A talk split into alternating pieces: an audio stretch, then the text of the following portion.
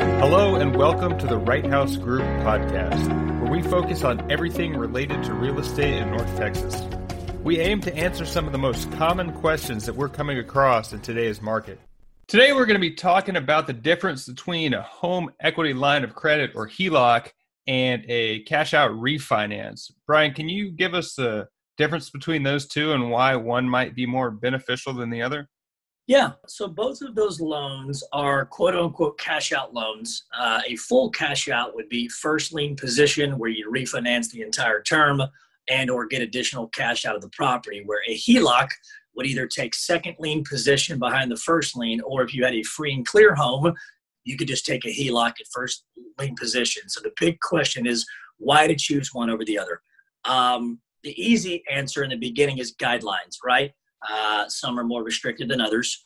But really, what it comes down to is financial preference and also payment and tax benefits. So, home equity line of credit is an open ended mortgage. So, it acts like a credit card, it revolves up and down. So, therefore, you know, the terms aren't set in stone. There's kind of a variable payment and a rate depending upon the consumer's position, where a cash out hypothetically is going to be a closed-ended home loan, which means it's going to have like a 20 or 30 year payment. So the payment's normally cheaper on a cash out than it is on a HELOC. Uh, the pro to a HELOC is it's a little faster and easier to get done, and the fees are less. But of course, the payment moves up and down, and so does the rate. And it's not on a long fixed term, so the payment might be higher.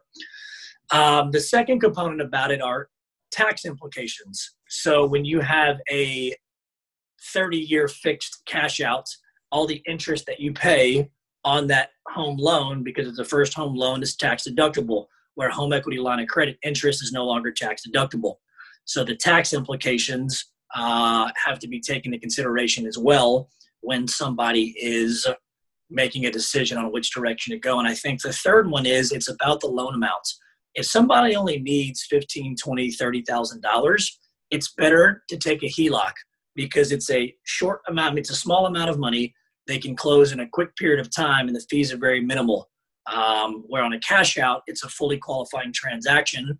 You know, there may be a little bit more fees and everything involved, but if you're borrowing a bigger amount of money or you want a lower rate or a lower term, it would benefit the consumer to take the full cash out. So those are the basic differences of, you know, legal, tax benefit, changes in terms and rates but it really comes down to the individual on A, which one do they qualify for? B, you know, what are the goals for the cash out? And then C, understanding rate, payment, and taxes. And that usually helps people uh, when you get a fork in the road to choose one versus the other.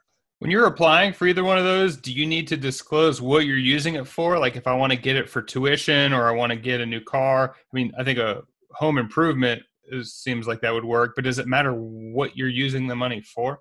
It's a great question. So, on all cash out transactions, the consumer has to declare what the cash is for. Uh, that is a Patriot Act rule to make sure the money's not being used for money laundering, terrorism. So, they have to declare it, right? Now, there's no validation on what it's being declared as of for, but if somebody says, I'm paying off debt, I'm putting in a pool, I'm putting my kid through college, it's fine. But from a legal standpoint, you have to do a letter about what it's for.